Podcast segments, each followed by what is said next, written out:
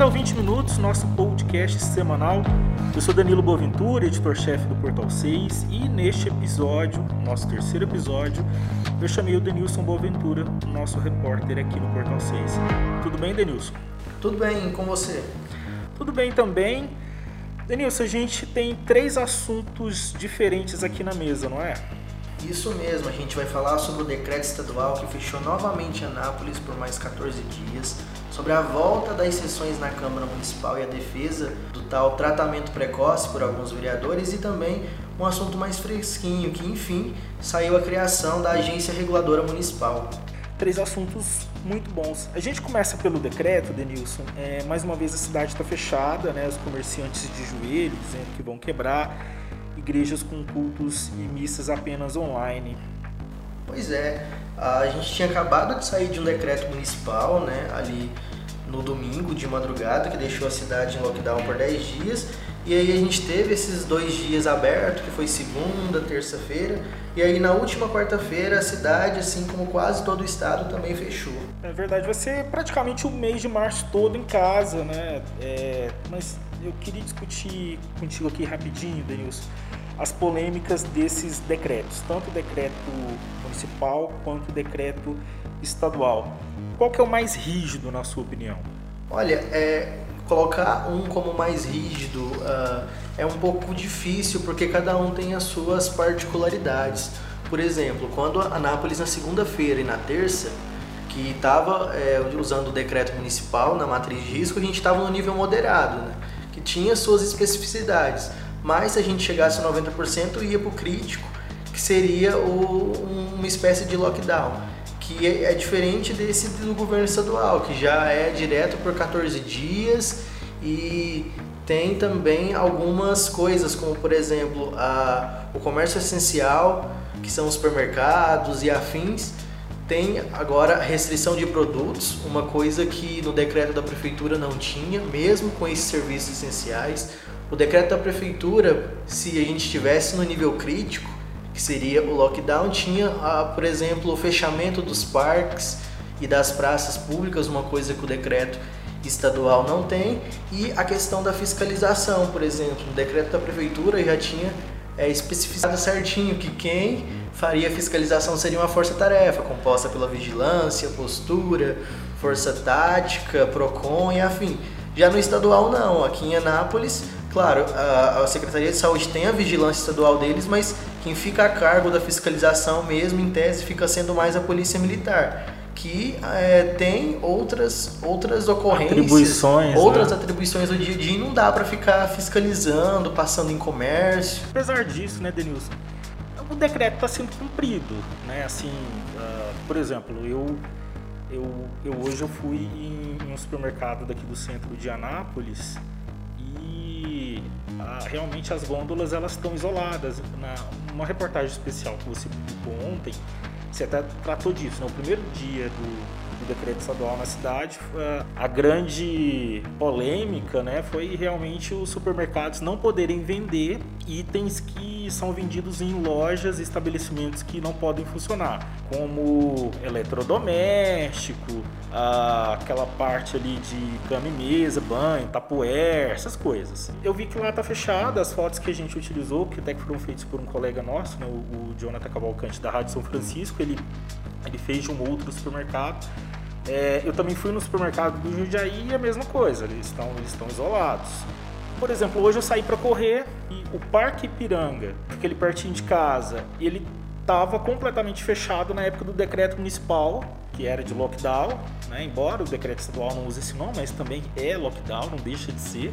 Hoje o parque estava aberto e, embora tivesse quase ninguém nele, tava as pessoas podiam passar, nele, passar por ele, correr por ele, inclusive vi algumas pessoas ali almoçando, né, que almoçam ali debaixo das árvores. Embora o decreto esteja sendo cumprido, né, o decreto estadual, até porque ele tem mais semelhanças do que diferenças com o decreto municipal, mas essa parte de fiscalização mesmo não tem uma competência delegada, claro. O que a prefeitura fizer, ela tá, vai estar tá colaborando, né?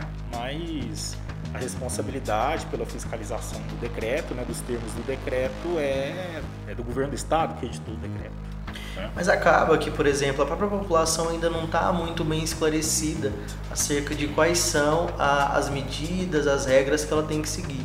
Por exemplo, houve uma dúvida, como no anúncio que a prefeitura fez que Anápolis ia aderir ao decreto estadual foi feito à tarde, e o prefeito falou que Anápolis tinha 24 horas para Dentre a recomendação que o Ministério Público enviou à Procuradoria Municipal, Anápolis tinha 24 horas para se adequar a esse decreto. Algumas pessoas entenderam que, ah, se o prefeito anunciou agora 4 horas da tarde, então o decreto municipal fica valendo ainda até 4 horas da tarde.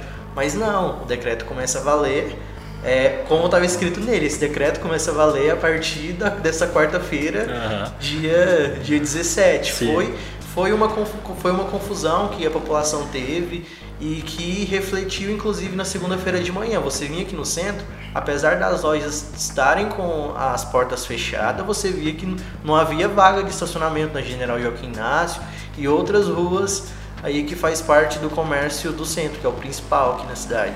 Acho que houve uma, uma, uma situação, porque assim, geralmente quando anunciar uma medida impopular, um, né, um fechamento do estado, de cidade, uh, fechamento do comércio, sobretudo, ele é impopular. Embora parte, uma parte substancial da, da população, eu não sei dizer hoje se é a maioria, mas no ano passado foi. A maioria da população apoiava, apoiou a, a lockdown, fechamento, quarentena, sei lá o nome que dê. Geralmente de, é, esses anúncios são feitos primeiro e depois, algumas medidas compensatórias elas são feitas depois. No governo do estado é, foram feitos o decreto, o anúncio do decreto ele foi feito no mesmo dia dessas medidas compensatórias. Eu já trabalhava com a informação, embora eu não publiquei, não publiquei por uma questão assim de que o governo do estado poderia desistir, adiar, então eu não achei prudente. Mas eu já trabalhava com informação de que o decreto passaria a valer a partir de quarta-feira, isso ali bem no final de semana. Né? A expectativa era que o decreto do governador Ronaldo Caiado saísse na segunda-feira, mas ele saiu na terça-feira. Inclusive, no aviso de pauta para a imprensa, a chamada era que né, o anúncio dos incentivos tanto de corte de impostos, né, de linhas de créditos para comerciantes, né, para microempresários e tal. Acabou que o destaque ficou para o decreto, vamos assim dizer, os meios de comunicação mais, mais tradicionais, como televisão, principalmente televisão, eles ficaram muito mais no entorno do que ia acontecer em Goiânia, né, que já tinha expectativa tal.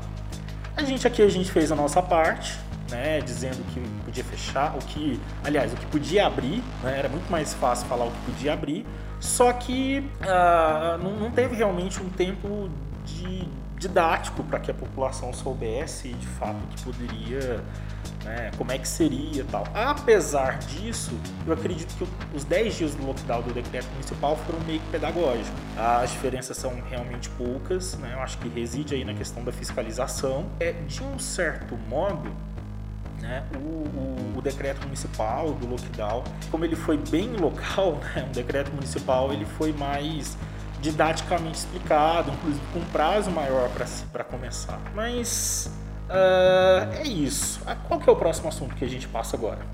O nosso próximo assunto é sobre a volta das, das sessões, das sessões na, Câmara, na Municipal, Câmara Municipal. E um dos assuntos que foi assim que dominou a pauta Claro, foi a questão do decreto, né? Porque Nápoles estava no, voltou de um decreto e já começou a entrar em outro praticamente. E a defesa, claro, de, de alguns parlamentares sobre o tal tratamento precoce. As sessões, é, é, importante dizer que as sessões legislativas, as sessões daqui da Câmara Municipal, elas voltaram no dia 15, né, na última segunda-feira. A gente está gravando esse podcast na noite de quinta-feira, só para situar quem está nos ouvindo voltaram de forma online, de modo remoto, que né, era até uma cobrança que isso fosse feito desde o início do ano. Ah, três mais três vereadores testaram positivo para Covid-19. Há, inclusive, eu soube recentemente que há vereador que testou positivo, mas que não preferiu não dizer. Mas uh, já foram 10, um ainda continua em estado grave, né? Uh, e um faleceu. Então, foi uma sessão pesada, né? uma sessão de luto, de homenagens e tudo mais, mas uma sessão em que os vereadores, como representantes da sociedade, estavam ali meio que, olha, tá fechando de novo. Há um ano atrás a gente precisou fechar, esse foi o discurso, né? Um ano atrás a gente precisou fechar para preparar o sistema de saúde para que ele não colapsasse. E um ano depois a gente está fechando porque o sistema né, público de saúde colapsou.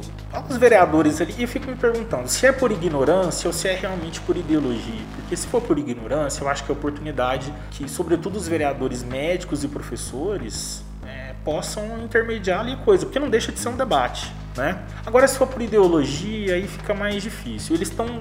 Ah, há um grupo ali de vereadores que estão defendendo um tal de tratamento precoce que é mais ou menos assim. Você, eu fico até receoso de dizer o que, que é o tal do tratamento precoce, porque vai que alguém Não acha. o nome né? dos remédios. É, exatamente.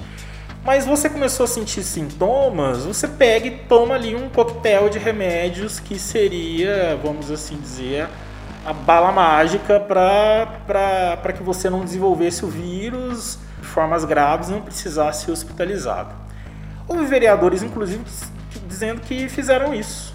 Mas a ciência, e aí a gente precisa ver o que a ciência fala, não é experiências individualizadas, a gente precisa ver o que a ciência diz e a ciência não, não, não tem, é, vamos dizer assim, dizer, não recomenda isso. É claro que o médico, na individualidade de um paciente, ele pode, ele tem autonomia para prescrever, não somente autonomia, mas responsabilidade. Isso, inclusive, foi dito por uma vereadora médica, foi né? Dito, ela fez, inclusive, uma dicotomia. Ela falou que é, acredita no tratamento precoce. Se ela tivesse Covid-19, ela tomaria, mas que ela não receitaria. Uhum. Como médica, ela não receitaria para algum paciente, mas que se ela tivesse Covid-19, ela tomaria esse coquetel de remédios. É, é, é uma situação assim. É, hoje eu estava ouvindo um podcast falando sobre liberdade de expressão. É, a gente, posso até contar algo aqui de bastidor, a gente pensou inclusive Aqui no Portal C a gente, a gente não costuma soltar editoriais, que é uma, uma cultura muito do impresso e que a televisão ultimamente tem feito, né, os rádios também, as emissoras de rádio.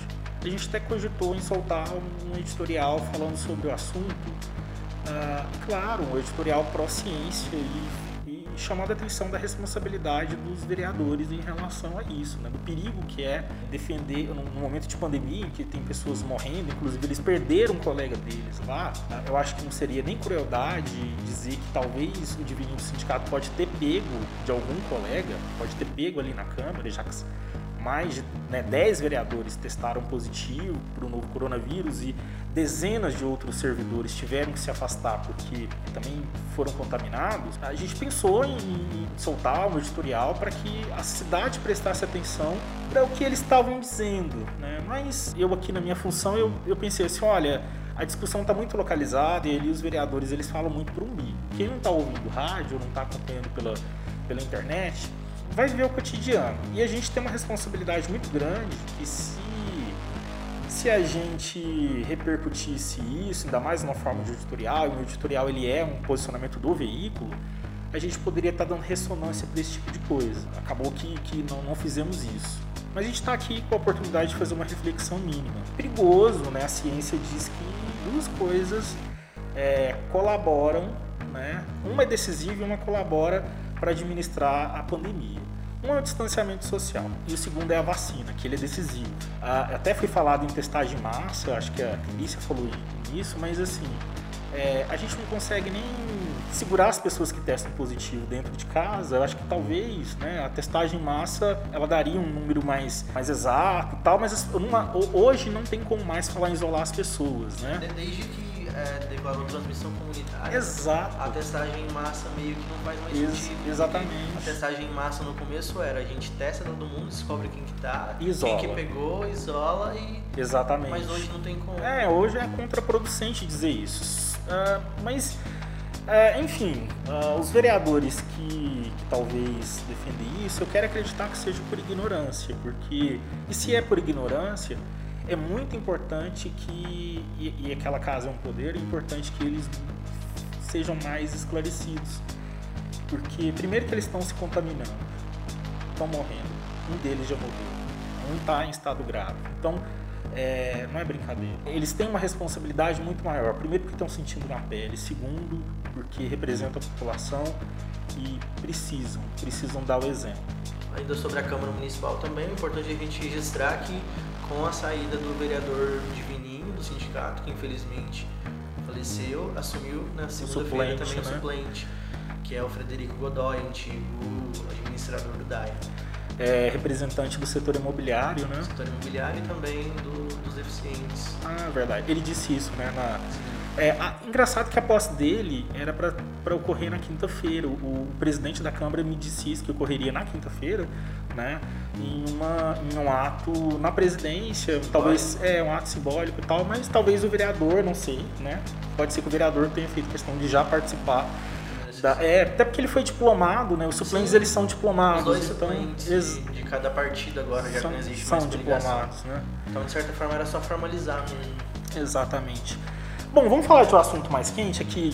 A gente já está indo para o encerramento. A Agência Reguladora Municipal, ARM, eu acredito que eles vão usar esse nome, talvez fica mais fácil, né? É igual CMTT, que é Companhia Municipal de Trânsito e Transportes, a sigla realmente fica mais fácil.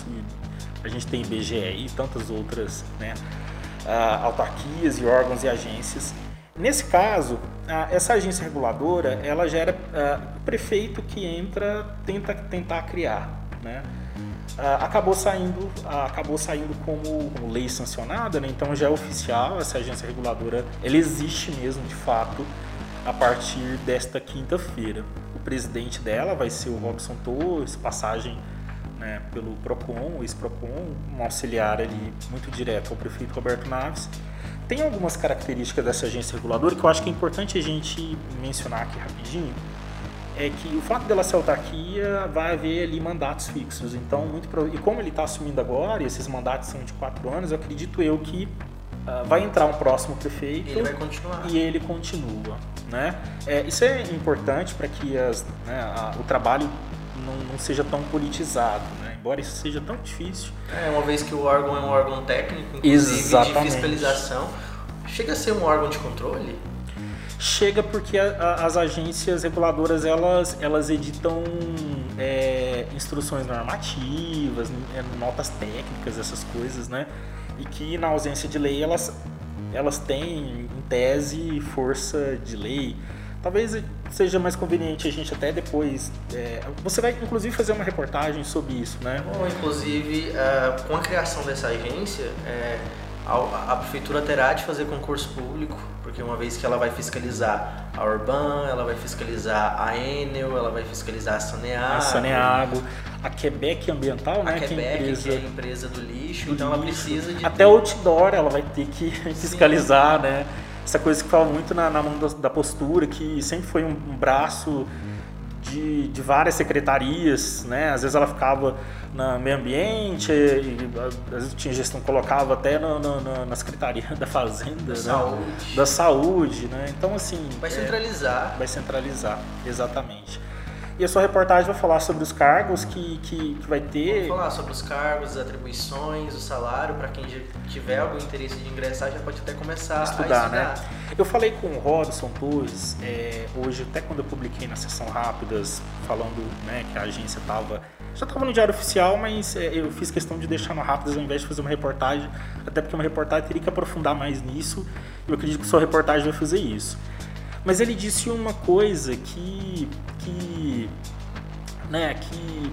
Uh, tem que fazer concurso público e a expectativa é que esse concurso público e, e, e é interessante tem que fazer é, né então assim exatamente está previsto na lei que criou a agência então a, é, ela vai ter que sair esse concurso público vai ter que sair o único impedimento neste momento para esse concurso público ser feito de imediato é que ah, por conta da pandemia a gente está numa situação em que legalmente também impede de ser feito concurso público. Então, superada a pandemia, então a gente, a gente já pode falar a partir de 2022, né? vamos torcer então para que a pandemia é, seja uma questão liquidada em 2022. É, mas então, para quem aí, os concurseiros tal, né? O vai, nessa reportagem o Denilson vai, vai, ser, vai ser dito as áreas. É, é basicamente estudar. É. Para quem quer entrar. Quem já quer os salários são Os salários são interessantes, né? São interessantes e como todo concurso público, né? Tem Estabilidade, progressões. É verdade. Bom, a gente está aqui uh, já no encerramento.